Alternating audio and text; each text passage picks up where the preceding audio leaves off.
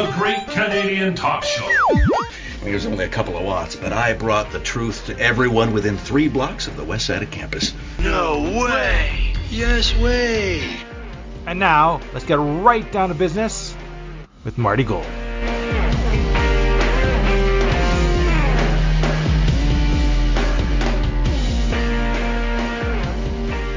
Welcome to the Great Canadian Talk Show podcast. This is number seven in our series building towards the 2022 Winnipeg Civic Election.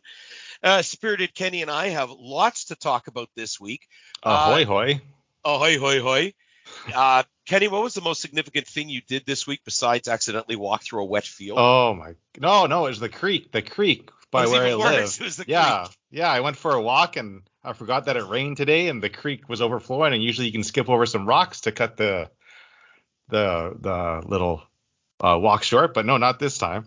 Oh, I went out. Oh, know what I did yesterday? I went out to see a movie with my friends, which is pretty significant because we only get together like once every. We say four times a year now with our families and everything like that. But I saw my first Winnipeg social media celebrity, someone that I was following on uh, Instagram. I'm like, hey, really? I recognize her from Instagram. We are at. Uh, I, I had one someone like that pointed out to me where somebody younger and more hip thought yeah. I would like have heard of them, and I actually like I didn't recognize this person, but you could see that they were kind of uh, surgically altered uh, to attract uh, attention of some oh, yeah, form yeah. or other, and I, I was like, people like why would people follow them? Because like looking at at looking at her shopping in a Costco was not uh, yeah was exactly an overwhelming experience. Who was this celebrity? Was it a similar kind of fashionista? Yeah, similar similar like that. Might have been the same one. Could be. I think her name was like Peg City, and I think she followed me a oh, long time no. ago. Well, no, that's a different piece. You talking about Peg City Lovely? I no, not Lovely. I think it's no. like Peg City. Oh, okay. But like Instagrammer. Okay. I used yeah, I used to like well, I used to go on Instagram every day now, and I totally forgot about her because I muted her. But oh, but there she was. But there she was I'm she not was on Instagram at all, so this is all a mystery to me. Well, it's like any other social media. And that was the highlight of your week. Yes, because I was out with my friends when that ah, happened. And so. and fellowship is important at this and time of year. Then we uh, saw Thor and everything was good. It was good for me, and I didn't get my feet wet at all this week. New shoes. Uh, I know that everybody wants us to talk about polls and what they mean, what they really mean, and how the media misreports things, and how the uh, how this is, uh, you know, the politics behind the politics of the of the race. But that wasn't my intention going into this uh, uh going into this podcast, and, and we will everyone, be addressing that. yeah, because everybody wants to, to talk know about Glen Murray's poll. Right, and well, it's not Glen Murray's poll, but the poll the the poll oh, featuring sorry, the Glen poll, Murray, as it turned out. I'm, yeah, I'm sure he has no funding. And we have more material than we can use. That's how much research we've done, but I'm going to try to boil it down, and we will get to that, and and it's worth waiting for. But uh, the first part of this program, I saw something um, yesterday, and immediately I told Kenny. The, the, I had already wanted to do a podcast along the theme. It's the, the title of this episode. Yeah. Crime victims need a voice in the Winnipeg election. And maybe we're advancing it by a week or two the reputation of the Great Canadian Talk Show on 92.9 Kick FM radio, uh, which was supported a thousand percent by Rick Baverstock. Oh yeah, was that we provided the voice of alternative ideas, opinions, and experiences in Winnipeg. And often that was articulated not only by our callers, not only by our and we did take callers, unlike what passes for open line uh, radio in Winnipeg nowadays. Oh, it's so gross. And not by our guests, who many of whom were uh, unique to being interviewed, and some of whom were, you know, maybe not unexpected to be uh, uh interviewed by a media outlet, but certainly the line of questioning, the intensity of the questioning, um, the direction of the questioning was certainly not with the kind of puffball, softball, uh, uh, powder puffy kind of questioning uh, that they would get from again some of those mainstream outlets. We we we speak from the heart. We speak as often as possible for the people, and that reputation was built, as I said, open line calls, the kinds of guests we had or uh, people we interviewed, the kinds of material that we would dig up and put out in the public uh, the public sphere in terms of discussions, uh, filing uh, filing freedom of information requests, uh, The spirit Energy program going actually through the list of all the media outlets. But a very essential element of that was that we gave voice to the the alternate opinions of the community as articulated by bloggers and it was unprecedented at the time. And blogging, the blogging industry, not that it was an industry, that's really fallen by the wayside in Winnipeg and, and all over. By and large, uh, there's some, you know, what were blogs that are now basically websites that are still going strong, still have a lot of of, of followers, small dead animals, for instance. But locally, uh, people moved on either from doing it to other interests, other careers. They moved, settled more into a website style uh, articulation of their, you know, interest in, say, uh, architecture, you know, urban architecture, you know, the history of buildings and stuff like that, all which is very well and good.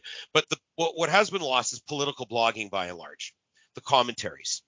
Uh, and the mainstream media doesn't pick up on it. They prefer Instagram celebrities, right? And TikTok stars. Of course, they're big news.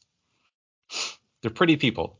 A longtime friend of this program uh, and a longtime personal friend, John Dobbin. I was not aware because John is not on social media not uh, due to circumstances not, I'd say, of his own choosing, because he spoke the truth about crime and public disorder in Winnipeg and made a decision to not have to engage the critics who said horrible things to one of the nicest human beings you're ever going to meet. John Dobbin has continued blogging, johndobbin.blogspot.com, as we used to say and say again. And lo and behold, uh, we're recording this on Sunday. The uh, launch date is the Monday, August 1st. Saturday, July 30th. Crime and Safety in Winnipeg in 2022, Part 1. And I'm going to read this and we're going to discuss it. This is going to be the first segment because this ties in with what we've said from the outset in reigniting our civic election coverage crime and public safety is the number one issue. John Dobbin, in everyman language, explains why and why every candidate should pay attention. To quote John Dobbin, crime in Winnipeg in the post pandemic period has been raising concern for many people. That's his first line. Cool it would be a mistake to say it is solely media driven. Despite a news conference from Chief Danny Smyth from the Winnipeg Police Service to, set to reassure people many in the city are anything but. Being randomly attacked or being a victim of crime are probably first and foremost of concern for citizens. I'm going to interject and tell you that I know that John Dobbin was himself a victim of a crime in an assault around the University of Winnipeg I'm guessing about four or five years ago. Wow, they have extra John. security there too. Like that's shocking. Back to John's commentary, simply telling people they are statistically unlikely to be a victim of crime does not change the perception of safety. One of the reasons why the Forks has generally defied perceptions that downtown is dangerous in the past is because the area is clean, looks cared for, and has activities associated with tourism recreation. The presence of a lot of people and that area and and that the area is secure has served the Forks well. The pandemic emptying out nearly all downtown and protests originating or ending up at the Forks has changed the dynamic. Instead of being an area of gathering for trade and celebration, it has become a seat of power to express dissatisfaction. Now that speaks to the Forks, yep. which of course was front and center when we revived our coverage here the situation there, the uh, the assaults, and their position on Canada Day, their their inexcusable position on Canada Day. John Dobbin continues. Freedom of speech is the hallmark of our society. However, the polarized nature and confrontational style of protest has turned the Forks into a sometime hotspot. So here's John Dobbin saying what nobody on Winnipeg radio or television dared say out loud. And probably explain some of their Canada Day stance as well. Yeah, he just nailed it. Back to John Dobbin. It is a kind of messy situation because unauthorized political gatherings, I have to say I'm not really sure what is an author I really don't know how you authorize or unauthorized political gatherings, whatever, are probably not exactly what the Forks had in mind when hosting cultural and musical events. As we say in Hebrew, me'achuz, 100%. That's true. Why is this important? asked John Dobbin. It is important because while it may not be a crime to gather to protest the government, it may make people wonder about their security. If your intent is to go for dinner at the Forks, go for a walk and browse the stores, a large and vocal government protest might be something to avoid. The government, the peaceful gathering of many people is what the strength of the Forks is. If people think their safety is at issue, they make different choices. Absolutely. It is why crime and safety blur. I'm going to repeat that that line. If people think their safety is at issue, they make different choices. That is the story of Winnipeg downtown. It is why crime and safety blur, says John Dobbin. Perception that the Forks is safe and that crime is rare can not only be about words, but deeds. More on that later. As for violent crime, it might be rare, but it can't be ignored. And here John Dobbin goes through uh, an overview. The Forks is not the only place in the city experiencing it. Polo Park has had a number of incidents too it is something that the largest shopping mall in the province has to deal with or risk losing more business to seasons of tuxedo. For the first time, it appears there are no vacancies in the tuxedo mall. Can Polo Park say the same? So again, this uh, reflective of downtown. With one of the largest property man- managers in the land as owner of the mall, those that run afoul and cause a disturbance can be banned from the premises still multiple bans can't protect the uh, can't protect people when they are outside. So the point John Dobbin is making is that those who commit crimes of opportunity, uh, crimes of intimidation, um, thuggery, uh, strong arm, thievery, that, strong arm crimes. So you make the malls the malls try to police this behavior inside their vast expanse of indoor territory, but now it gets moved to the parking lots. Yep. Grant Park Mall is not a place one would associate with violent crime, and yet a carjacking took place there in broad daylight. And then a what? few days later, three people stabbed near the mall in a stabbed near the mall in a reported attempted break-in. None of the victims knew their attacker. There have been a few of those lately. The stabbing took place at a Charleswood Bush party, same weekend as the carjacking. Those have been going on for decades. And suddenly one turns into a near homicide. And the police shot someone in Osborne Village. It really does seem the summer of discontent. The randomness, concludes John Dobbin, makes anyone say, Are we safe anywhere? Our position here crime victims need a voice in the Winnipeg election. What does John Dobbin say? Are we safe anywhere? Now, last weekend, as we were doing the podcast, uh, there were a couple of uh, uh, of incidents uh, around the time we were producing it, and we had actually talked about about this. And so, just to quickly catch people up from what you last heard, just two examples from the police blotter. Uh, last Sunday, July 24th, about 5:45 p.m., the police went to where, Kenny? That's right, the Forks. Oh, surprise, surprise.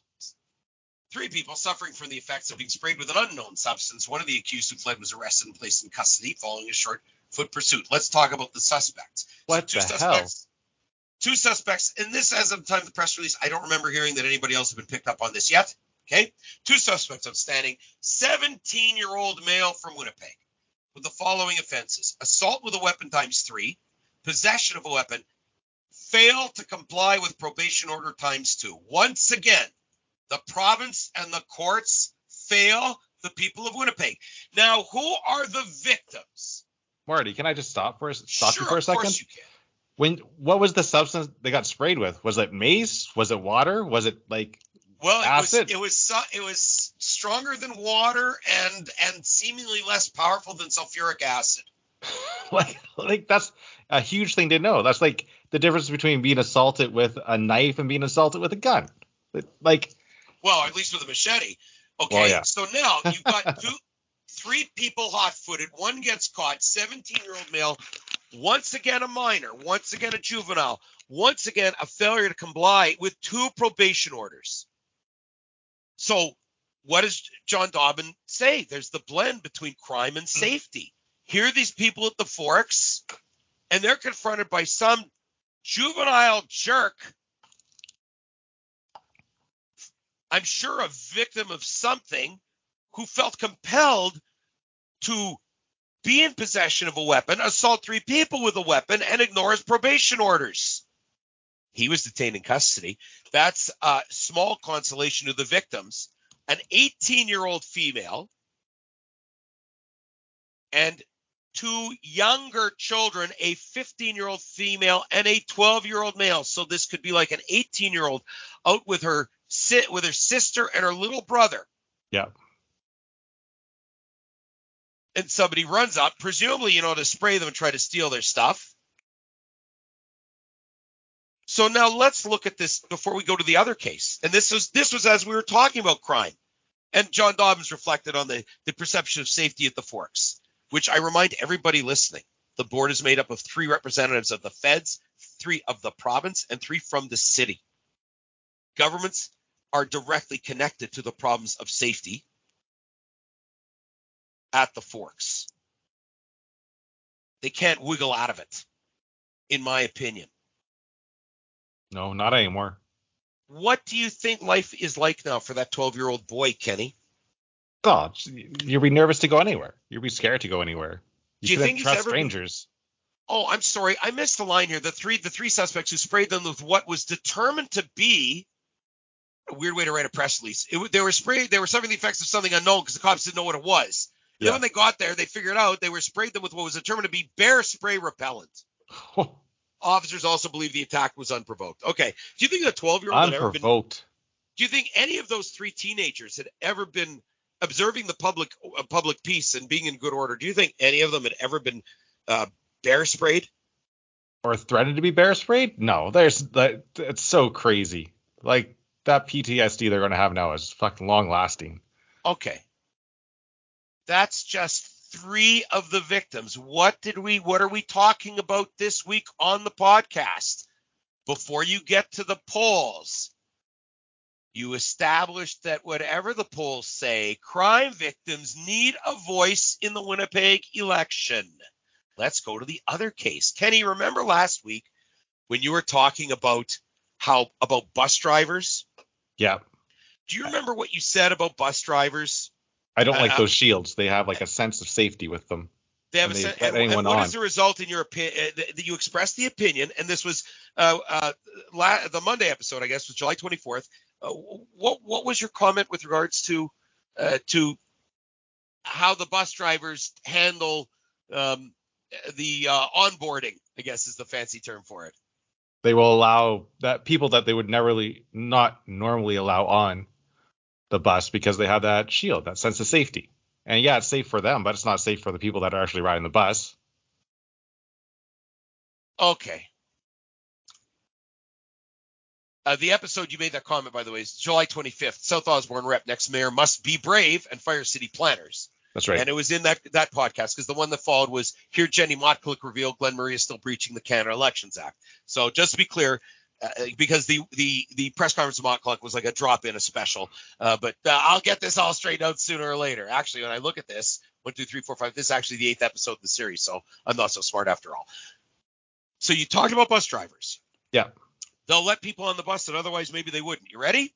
On July 24th at approximately 7 p.m., in other words, when you and I were in the middle of recording that podcast about South Osborne, right. the police service responded to Portage and Camden for a passenger threatening to stab the driver while on a city bus. I thought those shields were supposed to stop all that nonsense. I an thought the bus was safer. An adult female boarded an eastbound Portage Avenue bus a few minutes earlier, meaning somewhere around Polo Park, and began yeah. to cause a disturbance when the bus driver stopped the bus and requested she leave, she pulled a knife. She pulled out a knife and attempted to stab the driver around the prote- oh. protective plastic barrier. Oh my God. The driver ordered all passengers to exit to safety, and he jumped through the driver's side window.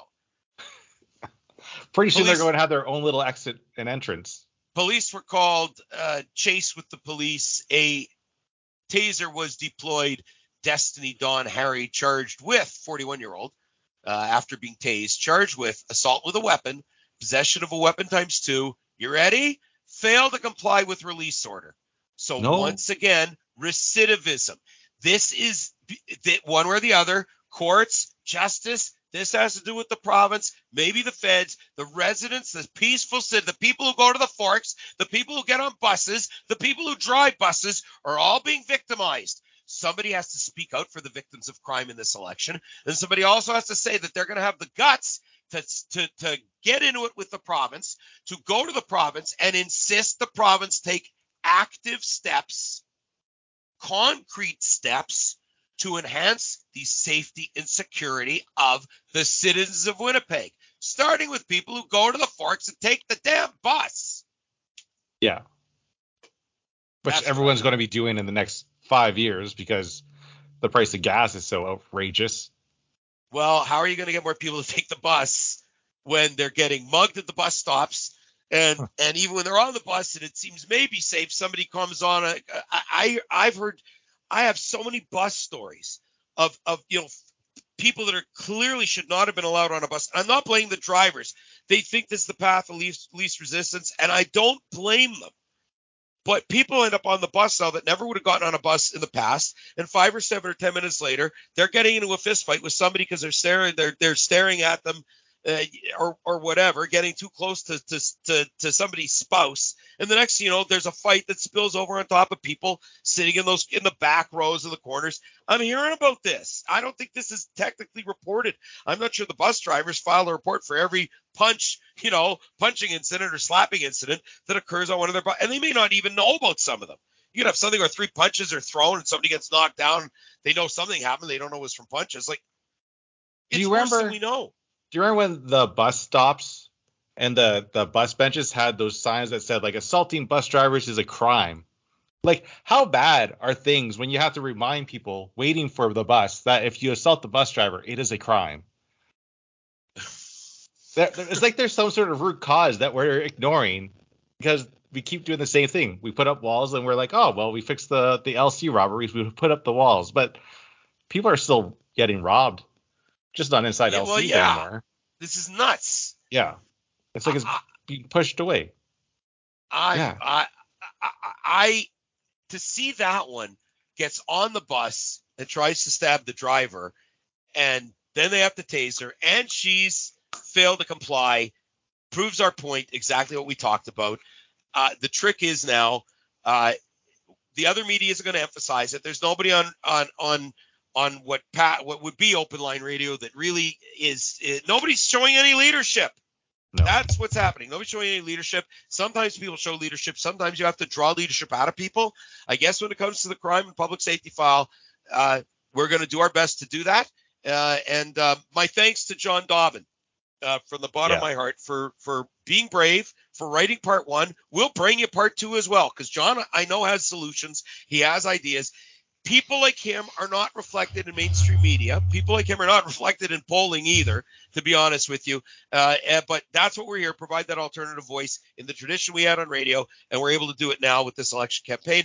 And we'll be back uh, right after this to talk about uh, what you weren't told but should know and should understand about uh, what a, a poll of convenience means compared to what we would define otherwise as a more meaningful poll when it comes to p- politics and civic uh, political objectives in Winnipeg.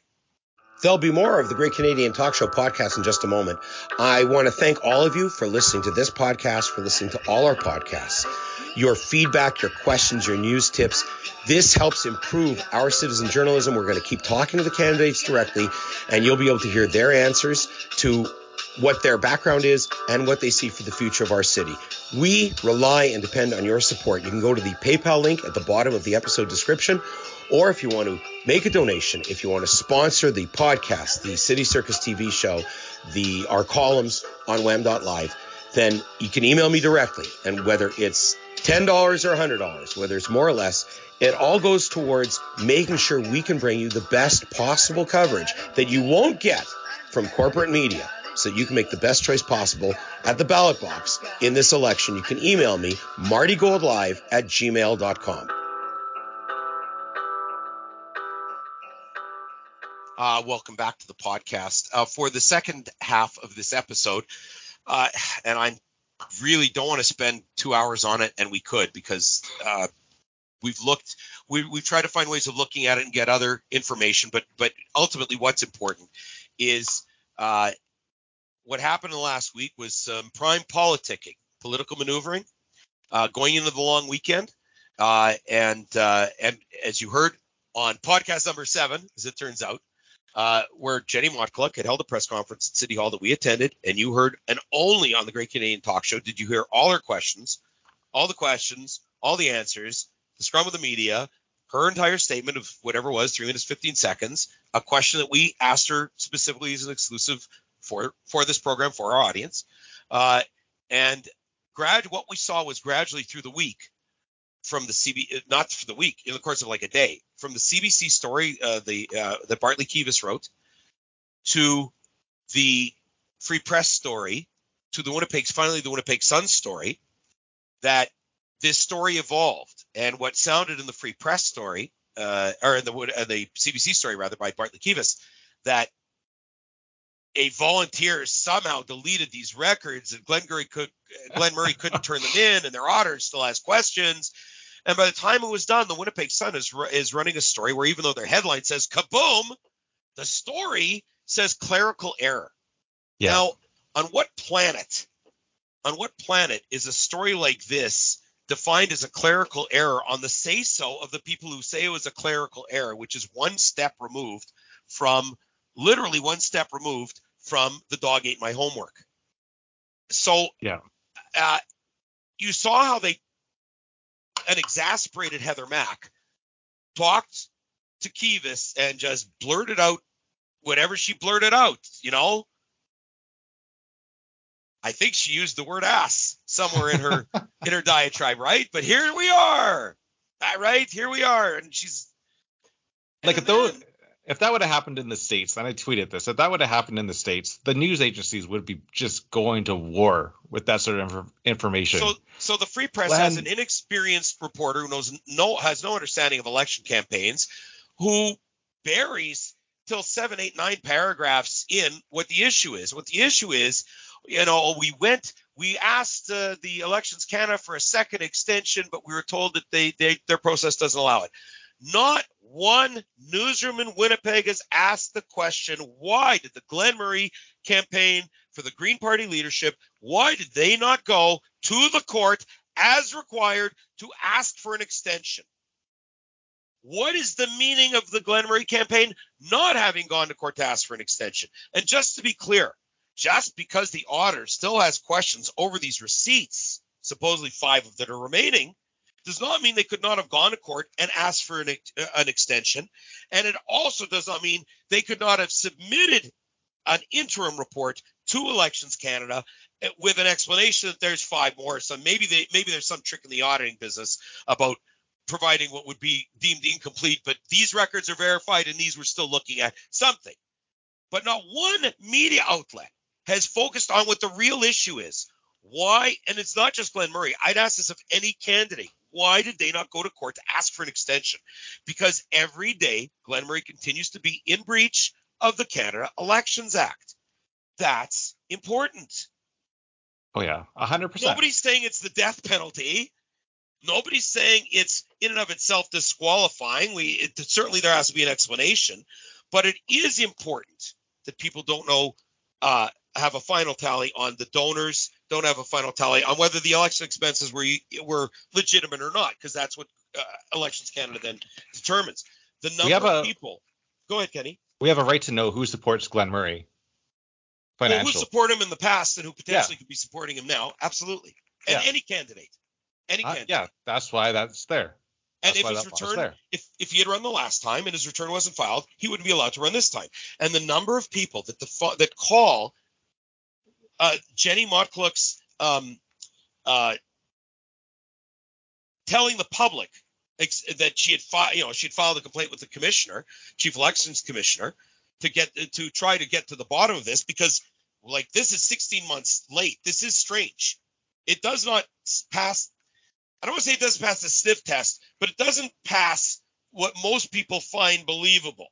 There's that, a yellow why flag. would this take 16 months and all the order that? Well, no, like it doesn't take 16 months to rebuild those financial records.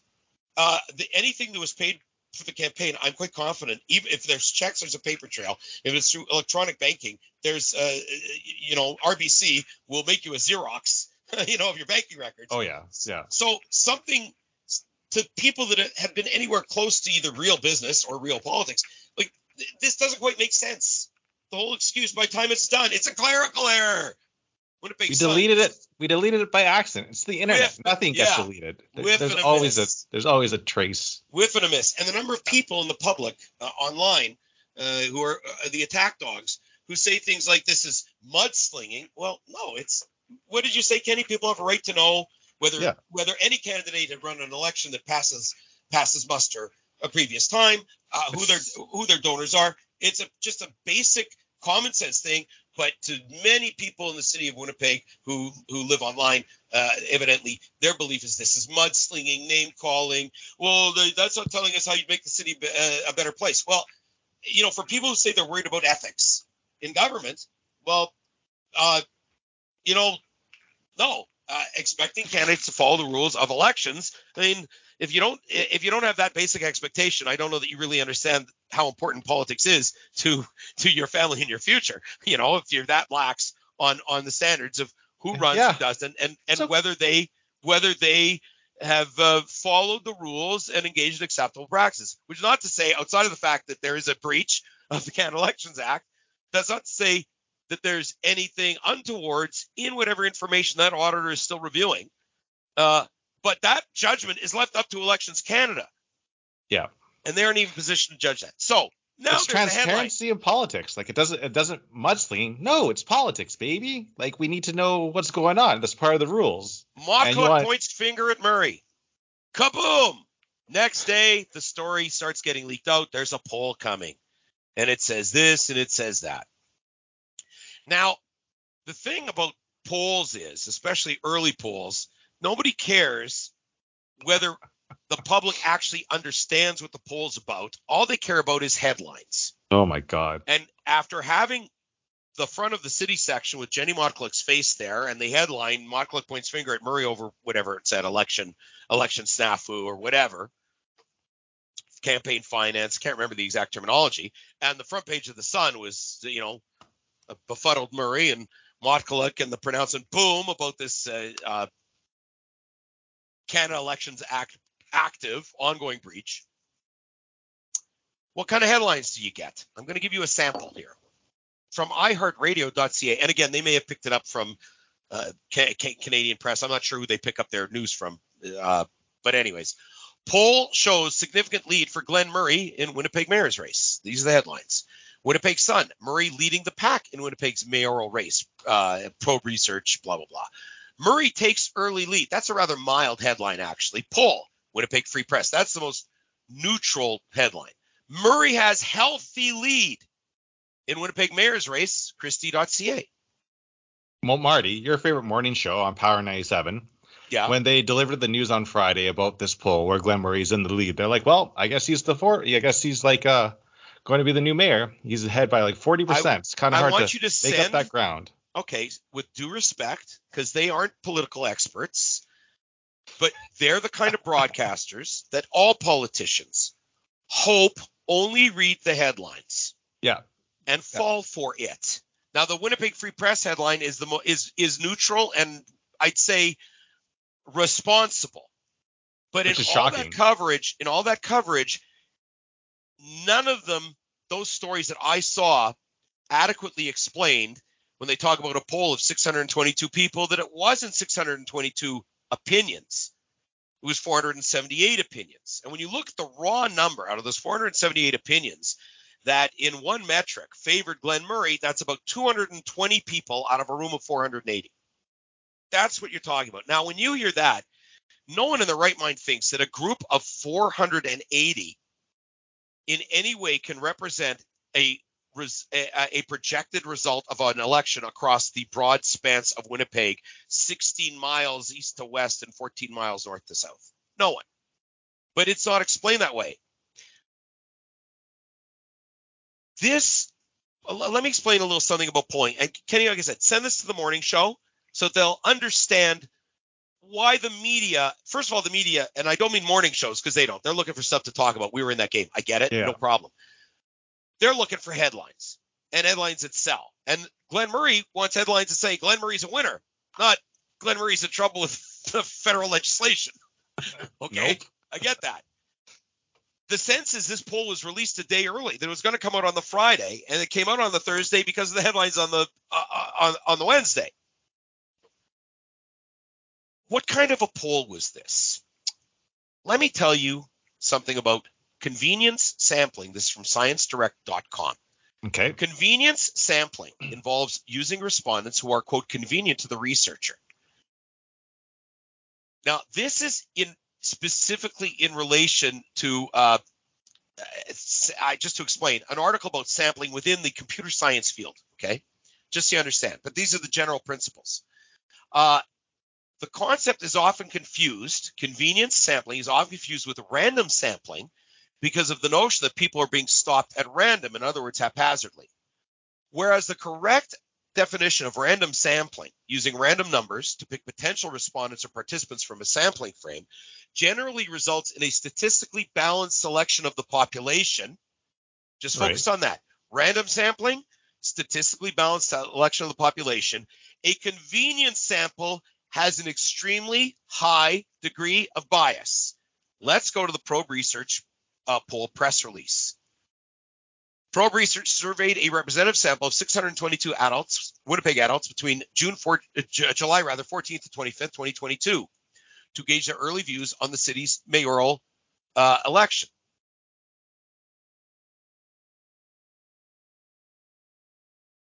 Even though all the candidates haven't uh, declared, so. Well, yeah.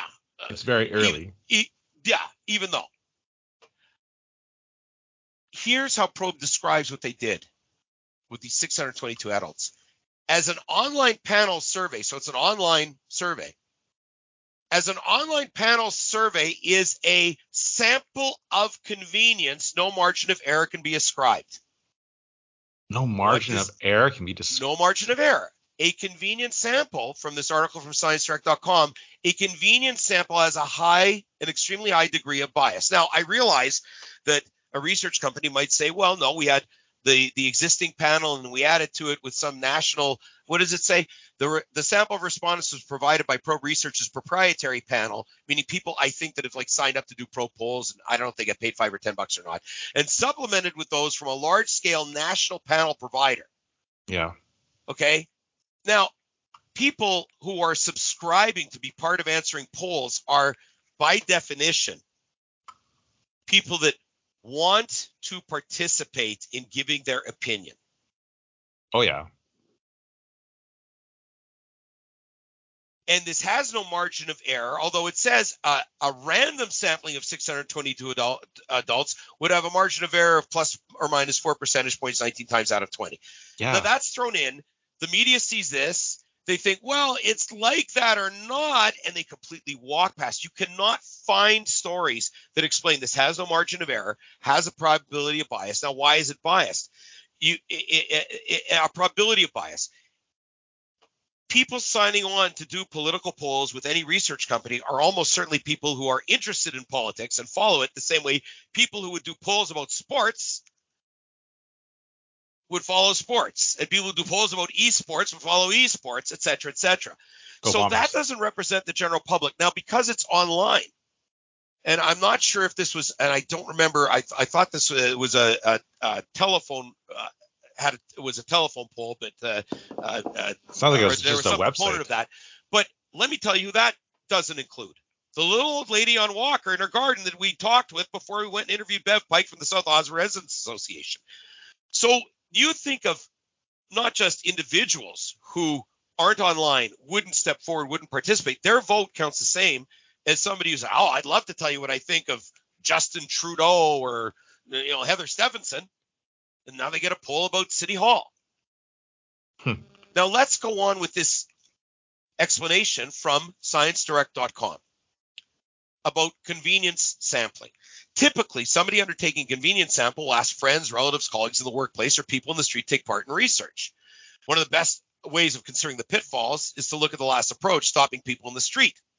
On a typical weekday morning, in a shopping area of an average town, the people on the street at that time are likely to result in an overrepresentation of the views of, for example, the unemployed and elderly retired population. There will be a corresponding underrepresentation of those working the traditional nine to five jobs. Well, what's missing in this representation of this probe research poll with 478 people who responded with opinions out of the 622 that were uh, canvassed? What's re- unre- underrepresented?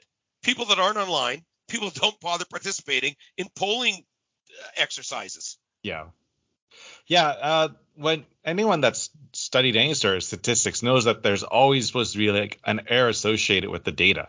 So to have a set of data means that you've either surveyed everyone in the world or or in Winnipeg about Glen Murray and this this probe uh, pro probe uh, analysis Survey. data, or or there it's huge red flags. Nevertheless, it is perhaps the weakest of all of the non-probability sampling strategies. So, yes, you've got a group of people of 480 that have actually answered this. So, and this is another important point.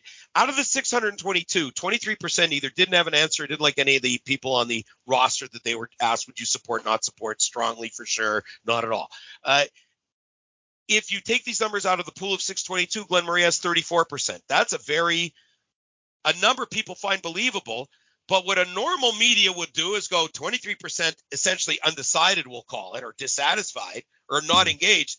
That's a pretty big damn number that can move around. You have one oh. candidate move down three or four or five points. You have another one pick up a few points. You have the that group move. That's you didn't hear anything about 23% out of the uh, uh, that did not have an opinion out of that larger number. So people are reading this, including in the media, and they're thinking, oh, 622 people uh, uh, surveyed, and he has 40, 44%. And so you see how this takes on a life of its own that bears no relation whatsoever to reality. No. None. These are the uh, same people that are surprised when Donald Trump won the elections in the states. They're like, "What? A hundred, a hundred." But the polling showed that Hillary Clinton yeah. was going to win. Exactly. yeah. Another again from this uh, the, this uh, uh, computer science webpage. Um, convenience sampling is the most common form of non-probabilistic sampling, mostly because it is misused. All right. Well, I think we leave so it there. So in this case, they're looking for people that are hackers or other things in computer science. So in that business, we'll call it in that field, uh, convenience sampling would be taking samples located around a location or, or, or internet service. We've all seen samples that leverage students in the computer science classes. I didn't understand this at first. This is convenience sampling improperly used. A proper use of convenience sampling would be sampling of Craigslist, the Silk Road, or other black market services to study cybercrime communication. Okay. So the idea is you're trying to look for who's engaging in hacking and criminal activity in, in cyberspace. Right.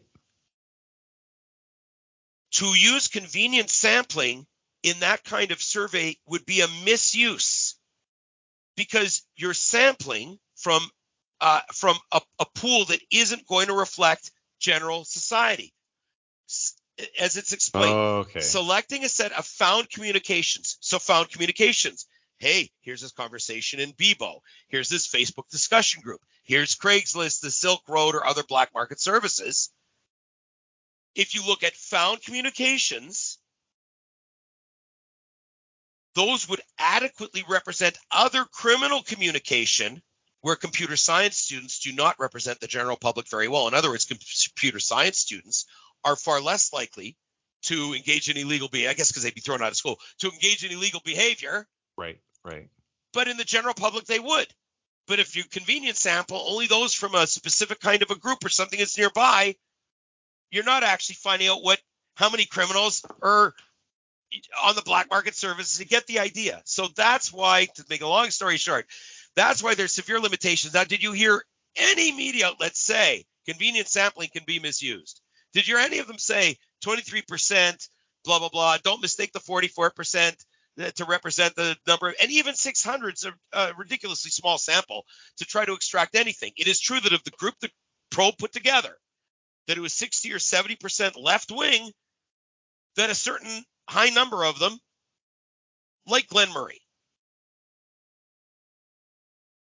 No, why why would they want people to think about it? And they this is really, as is pointed out in in an article, uh, it, it, it's a function of name recognition. Glen having been in the news a lot in July, and among the candidates that weren't, Jenny Motkaluk. Now, the uh, uh, and meanwhile, Robert Falconer with zero press conferences and hasn't done an interview with us yet or nothing, and he's at 13%. Well, that's the name recognition of him, not so much I think from when he was an MP, but from when he ran for mayor the first time in 2014 and finished third and at 16%. So that's just a residual uh, effect uh, uh, effect I, in my opinion of that race why would he be so high because he said nothing in this campaign of any consequence so far now the pro the pro poll also claimed that jenny motkaluk had lost support over canada day her stance on canada day which would only be true within that convenient sampling of people that are already 60% or something left of center that already hate Canada, that already hate Canada Day, that would never vote for uh, anybody who stood up for those principles if their life depended on it. And big surprise, 42% say they would never vote for Jenny Motkaluk. Listen, in the broader the people, community, she in the broader the people, community, she picked up support. Yeah, the people that care about Canada Day vote. The people that don't care about Canada Day don't vote. That's not reflected in this. Next thing you know, every headline in your favorite morning show is saying, "Wow, Glen Murray." Well, yeah, Glen Murray's doing great with a pool of under 500 people, of which 60 or 70 percent are left wing. Absolutely yeah. true. He's doing with them. He does great. Is He's he still in breach of the Canada Elections left- Act? And and one other thing, Kenny, before I forget, not one media outlet explained this poll was taken before it became known that there was this issue with Murray's prior election return. If you is, did that poll again with that same pool of people, by the way, I don't think the number would move very much because they've already made these a group of people already have very hardcore views. So yeah. that might move two or three or four points, maybe, maybe from the Glen Murray total, and maybe move a couple to Motkaluk, and maybe people would shuffle to RFO or to to, to Rick Shone or, or Rhonda McCarty or somebody else. Um, but in the general public, you can be sure that not being in compliance with the general of the Canada Elections Act means means more to the average person in the general public than it does to people in the probe group. And again, this was not explained by anybody. Well, this actually before that was learned. Do another poll now, see what it says. See what people say. It could how, be that it'll have no effect at all. How would if you do a, a poll? Of, that's yeah. like an honest poll where you're using random uh, sampling and not this biased sampling. Well, get completely I'll, different results. Okay, so I'll tell you that uh, uh, only one I've only seen one media story that says don't put being ahead in some poll this early, don't think it means anything. Talks about Judy Wasylycia-Leis, who I've interviewed more than anybody. I can say I've interviewed her more than any reporter in the country. Two interviews totaling 140 minutes on radio plus TV episode that I think Kenny we should post and remind people about. Yeah, the City Circus one's really good. 27 minutes. Yeah. And Judy was ahead in the poll, 39% the first poll, and the next thing you know, it didn't happen for her. And by the time it was done, Brian uh, uh, Brian Bowman uh, surpassed the field in 2014. So I've only seen one story that even has suggested that. But even in this story, it does not reveal that this is a that this is a, a convenience uh, uh, survey. It doesn't discuss, it does, I think, at the end, discuss the uh, the undec- the the not not undecided. Uh, here's what it says actually. It's uh, a CBC story by Bartley Kives. An online pro poll of 622 adults says that suggests Murray has support of 44% of decided Winnipeg voters. Well, that's deceptive the way that sentence is constructed because it's not decided voters, and all the public sees is 622 and 44%. Yeah. Among decided vote, among the overall pool, it's 34. A poll of 622 says he has a support of 34%. That's that's the real news. The fake news puts it at 44%. And so Aaron Moore, who's chair of poli sci at the U of W, said this is more a reflection of Murray's name recognition than anything else, and that's true. Uh, it's interesting how probe research doesn't care that the media has run with this without the media putting into context the the undis, the the did not responds that they they it's like they don't seem to care if their numbers are reflected properly in the media. And uh, but uh, you know they're paid by somebody to do the poll. Who knows who paid them? Uh, and ultimately it's free publicity for probe. And if the media misinterprets it I, any candidate glen murray scott gillingham anybody would run with something that said ah, we're number one by a long shot right now. Right? Right. I think. Yep so uh, there's some other, you know, there's some other explanation of the previous elections here and and and what happened in 2014. And I, Kenny, I just want to hold it because it gets too deep in. There's clearly a rewriting of Winnipeg political history. And Kenny, would you make a note that we're going to return to this subject and this article because the way it describes how Bowman became mayor and Bowman in, in, in the reason it's important is Judy uh, Wasylycia-Leis had like 39%. Bowman was in third at 14 or something and ended up uh, winning the race in 2014. And I want to return to that because the the this portrayal of what happened in 2014, the rise of Bowman, so to speak, it's uh, it's fake news and I want to address it, but I don't want to take up people's time now. The fact they take time over the course of a long weekend to listen to us, uh, but that's what you need to know. I just want to bring up one thing about that city, that City Circus interview with uh, Judy Wasylycia-Leis uh, She brought up the fact that we're going to have uh, our infrastructure is going to be crumbling if we vote for Brian Bowman. And like, look what's happening now. It seems like these uh, pot, it seems like these uh, sinkholes are Brian Bowman's legacy right now. We should be naming them after him. Uh, one other thing from the CBC story that is true: Murray's frontrunner status also invites more scrutiny, which for people of a certain age is uh, sort of referred to as the Gary Hart candidacy. Uh, 18 years have passed since he resigned from the mayor's office in Winnipeg to make an unsuccessful run as a federal Liberal Party candidate. This actually leaves out that he ran for Liberal Party leader in Ontario before running for, for uh, for a Green Party leader, and he served in Ontario as cabinet minister, including I don't know if he was only minister of transportation, including as minister of transportation, where he pissed off people in northwestern Ontario, some of whom are Manitoba residents who own property uh, property there. So uh, one thing that is true that that came from a member of the Gillingham campaign, actually, Colin Fast, who's the doing communications for the Gillingham campaign, is uh, and he went through in a Twitter thread uh, the question of who would you vote for included registered candidates. Of who would you consider voting for included Kevin Klein, who's going to be uh, entering the race formally on Wednesday. I hope to attend his campaign event, his launch, Ooh. and ask him a couple of questions. He's uh, always been very good with giving me his time and giving the media his time. Uh, and that included him and Russ Wyatt. And uh, I have not said anything for weeks. Kenny's been aware of it. There's been I was talked to about this months ago that Russ Wyatt was looking to re-enter political life.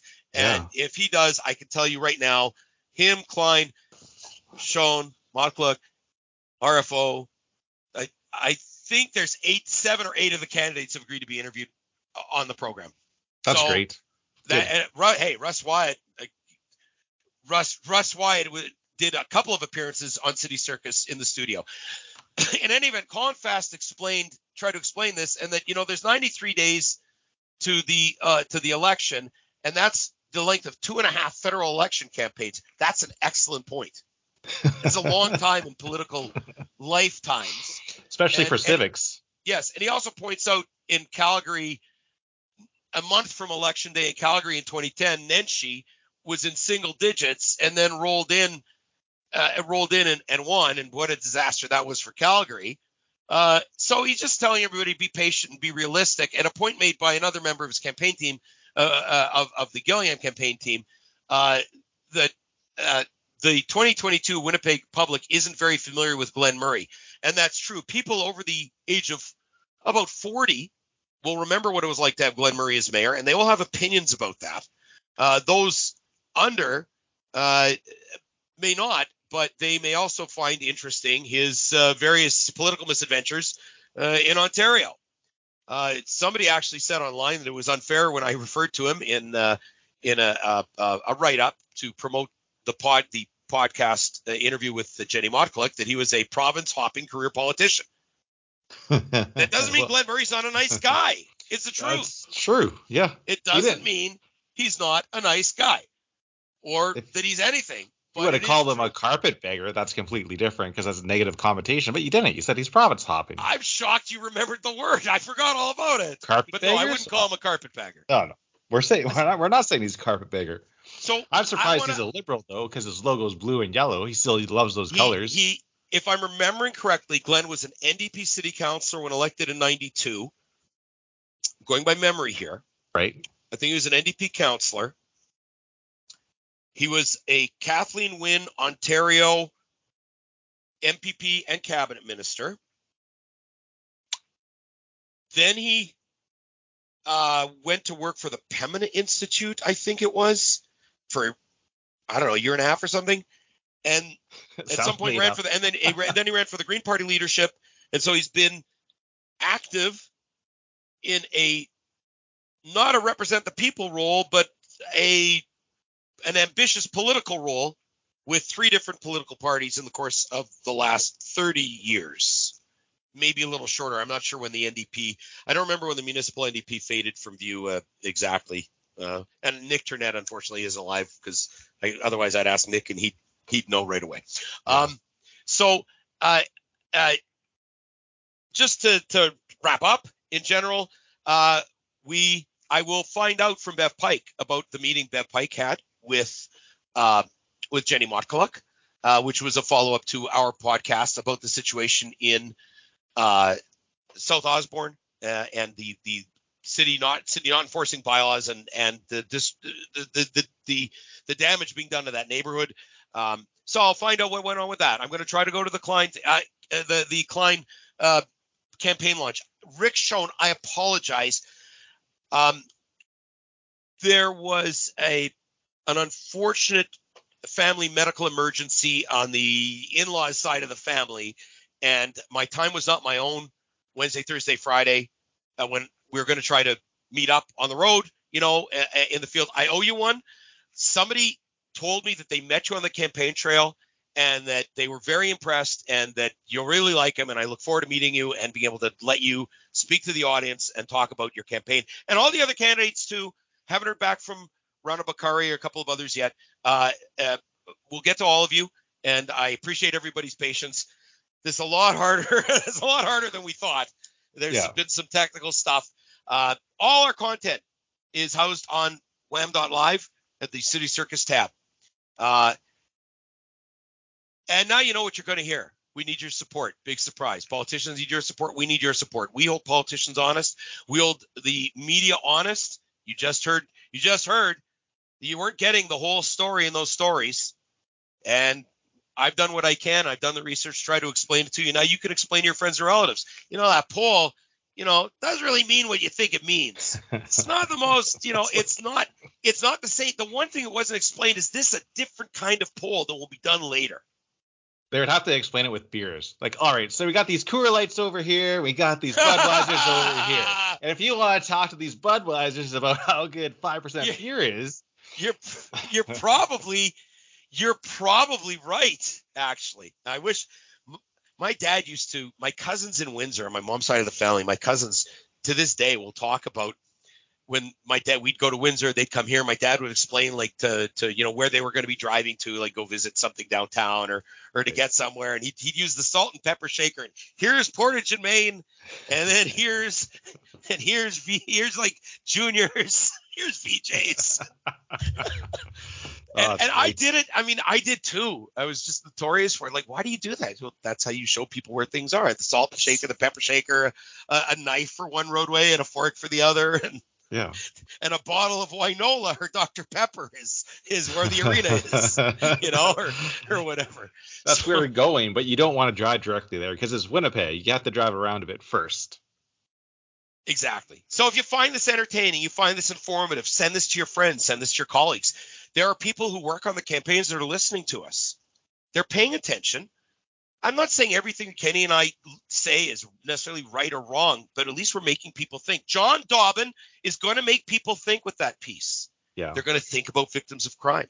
They're going to think about what can be done to support them. They're going to be thinking about what can be done to stop these criminals from from finding victims, from pouncing on victims.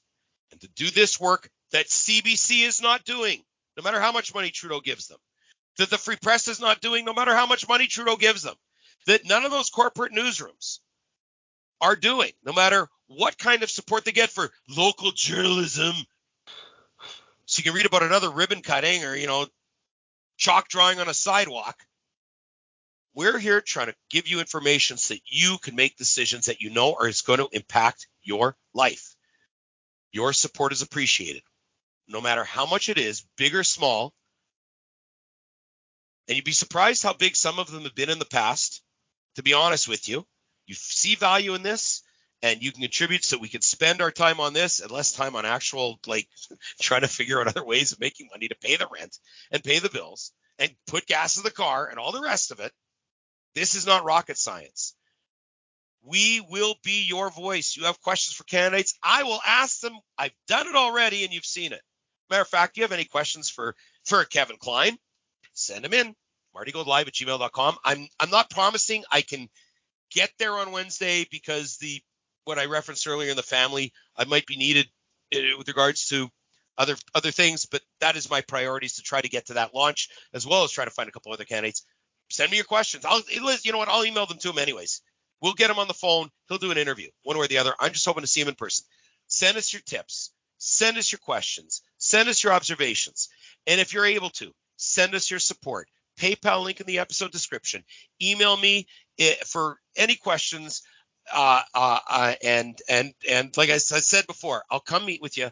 I'll give you a receipt with a big smile on my face. As a matter of fact, I'll only give you a receipt. Wall copies last. I'll give you a copy of RetroPeg. Oh my gosh. White, black and white book, uh, photography taken in uh, Winnipeg's North End. Uh, well, not just the North End, uh, uh, but uh, all throughout Winnipeg. Uh, a lot of the North End, uh, Wolseley neighborhood. Tremendous old pictures of Winnipeg in the 1970s. Uh, so if uh, for those that I'm going to put a price tag on it. Donations $50 and over, copies of RetroPeg, autographed by me. Because oh my we God.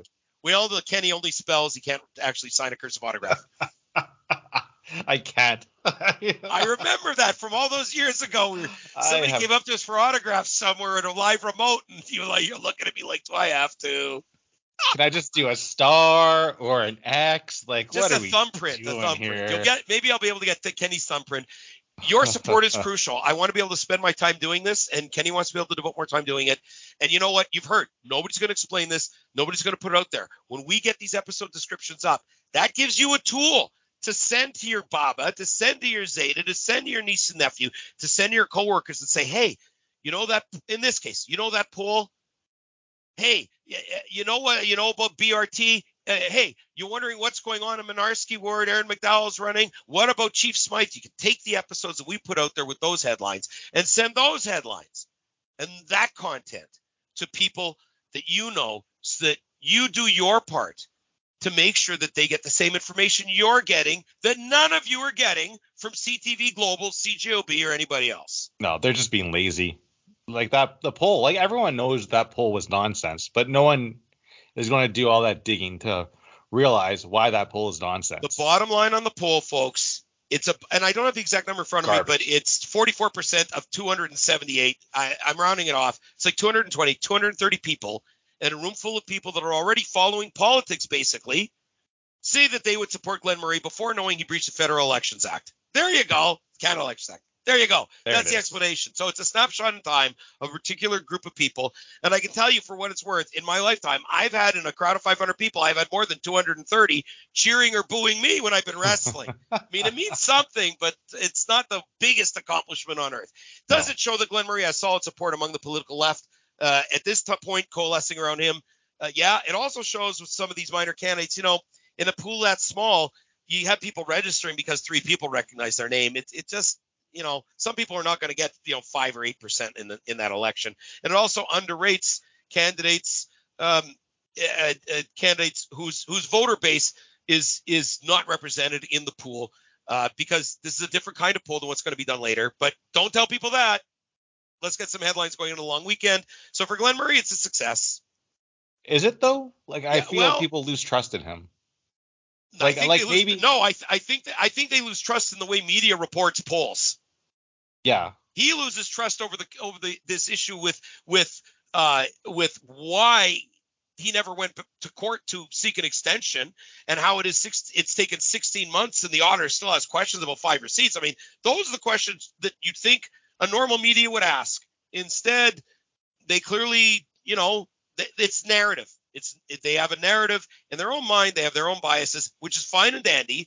The problem is that what is biased reporting, what is slanted reporting, in their in their cases, is uh, is not reflected. And it doesn't even give people enough information to make a fair determination about what they're writing whether the bias is is a is a sort of a, a fair way to look at things a fair way to interpret the data a fair way to interpret the facts. I mean god bless them. People can do what they want. We're doing what we do. And if you like it support us please.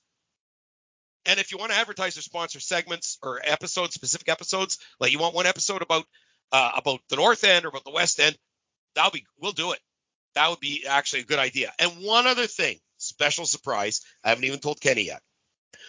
I was contacted by a former city councilor who has asked to do a podcast episode about the city of Winnipeg. And I believe this means basically the way City Hall runs, stuff like that. Not about the candidates no necessarily for election.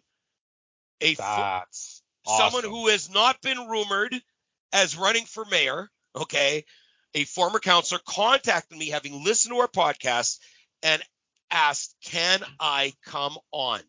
I want to talk about the city of Winnipeg. That is awesome. That's so nice. So stay tuned. There's going to be more. I'll, we're going to try for midweek podcast. The column last week, sorry folks, it got blown up because of the family stuff. Uh, I, for which again I apologize. Uh, but now it's August. We've got eight podcasts out. That's one every four days. We put up, you know, that that's that's a pace of content that uh, free press columnists to put out is something every four days, and they get paid 150 or 200 thousand dollars a year. What brings you greater value? I rest my case. What brings the marketplace of ideas greater value? I rest my case. And so that's it for for us. Kenny, thank you very much. Marty, thank you. It's and thank fun. you for predicting the bus driver thing, which I was just I was amazed when I saw that that we had just talked about that. I just I just always felt that though. Like I always felt it was just such a bad idea because you, you're giving the drivers a sense of safety, and really that shouldn't be like that. Well, they should have a sense of safety, but just they shouldn't need a shield for it though. Like there there should be a, another solution for well, that situation. Ask, well, let me ask you this, Kenny. Uh, uh, when was the last time you think Brian Bowman rode the uh, rode the Sargent bus or the Selkirk bus? I'm sure he rides it every day. I think that's his favorite bus. He uh, go on there eating Skittles? Uh, fi- final, finally, uh, I say this in the words of Spirit of Kenny: stay out of the overflowing creeks. Yeah, jeez Louise. You forget uh, it rains just once, eh? Yeah. delayed by 20 minutes. And again, I thank you all for the I thank you all for listening. I thank you for your support. We're we're in from now to October 26th. Uh, we're gonna keep grinding them out as best we can. And remember, above all else, when it comes to your political rulers, your political masters, when it comes to elections, you have the power. Thanks for listening to the Great Canadian Talk Show. If you want to email Marty, send it to tgcts1 at gmail.com or follow him on Twitter at tgcts.